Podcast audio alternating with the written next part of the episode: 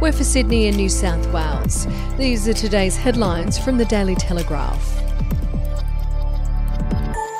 Tax cuts worth $1,080 to millions of Australians could be extended to avert a hip pocket hit to lower middle income earners after next year's election. Prime Minister Scott Morrison's plan to kickstart the economy recovery will also mean migrants being sent to the regions, businesses pushed to bring their staff back to the CBD, and the international border remaining open. Tax relief, which puts $7.8 billion in the wallets of workers, is is due to expire on June 30 next year. In an interview with the Saturday Telegraph, Mr. Morrison refused to be drawn on whether it would be extended for another 12 months, saying a call would be made. At an appropriate time, he added, but that cutting taxes was always our approach. We've got a very strong record of delivering tax cuts, he said. If you really want people and businesses to get on and do things, you can't keep more of what they earn. It has to go back the other way. And if you'd like to read more on that story today, you can take out a subscription at dailytelegraph.com.au or download the app at the App Store. A 13 year old girl caught lighting a fire in Western Sydney will come face to face with firefighters, police, and a victim of devastating arson attack in a bid to make her appreciate the consequences of her actions. The teen is accused of lighting a fire on October 26 at Western Sydney Parklands, Doonside. Fire crews were called around 4 pm after reports of three separate fires that destroyed 1.3 hectares of bushland that day. Detective Chief Inspector Richard Puffett said that the girl's arrest was a warning to people of all ages, thinking it might be entertaining to flick a match on a patch of grass. We will hunt you down and you will be charged. Because of her age, the teen will undergo a youth sentencing hearing where she hears of the potential devastation of her actions that they could cause. Should she not adhere to the rehabilitation program designed for her during the hearing and show no remorse, she will be brought before the courts. And we'll be back after this.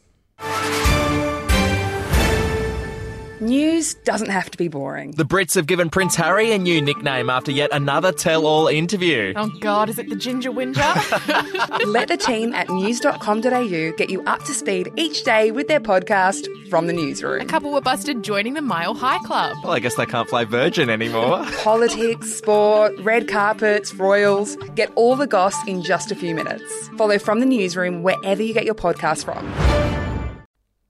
Australia's longest ever zip line will be created on the edge of Sydney as part of a $50 million plan to convert one of the state's most unique natural sites into an ecotourism adventure park.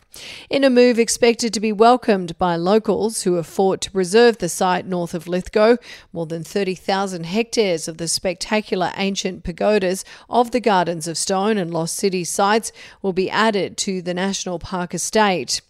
The almost 900 metre long zip line will form the centrepiece of the Lost City Adventure experience, which will also include an elevated canyon walk over the pagodas. It will also include the state's first ever Via Ferrata rock climbing opportunity, a protected route comprising steel cables, rungs, or ladders for climbers to attach themselves to for safety. The Lost City Estate on the edge of the Blue Mountains National Park and adjacent to the Wollemi and Gardens of Stone national parks will also include walking trails, an upgraded lookout, a four wheel drive circuit, and a 35k bike network. And an undercover cop was injected into Mustafa Baluch's alleged drug syndicate by a mysterious person known only as Ant Man. The Saturday Telegraph can reveal that, according to police investigators, Ant Man used influence with the senior members of the drug syndicate and recommended they use a man to help store 900 kilograms of cocaine once it had been smuggled from Ecuador to Australia. That man was an undercover police officer. The undercover operative spent months collecting collecting evidence that police will now use in court to allege Baluch and two other men smuggled the drugs worth $270 million. This comes as Baluch was arrested on the Queensland border on Wednesday, ending his stint as Australia's most wanted man after he allegedly skipped bail by cutting his ankle bracelet on October 25th. And that's the latest headlines from the Daily Telegraph. For updates and breaking news throughout the day, take out a subscription at dailytelegraph.com.au. We'll have another update for you tomorrow.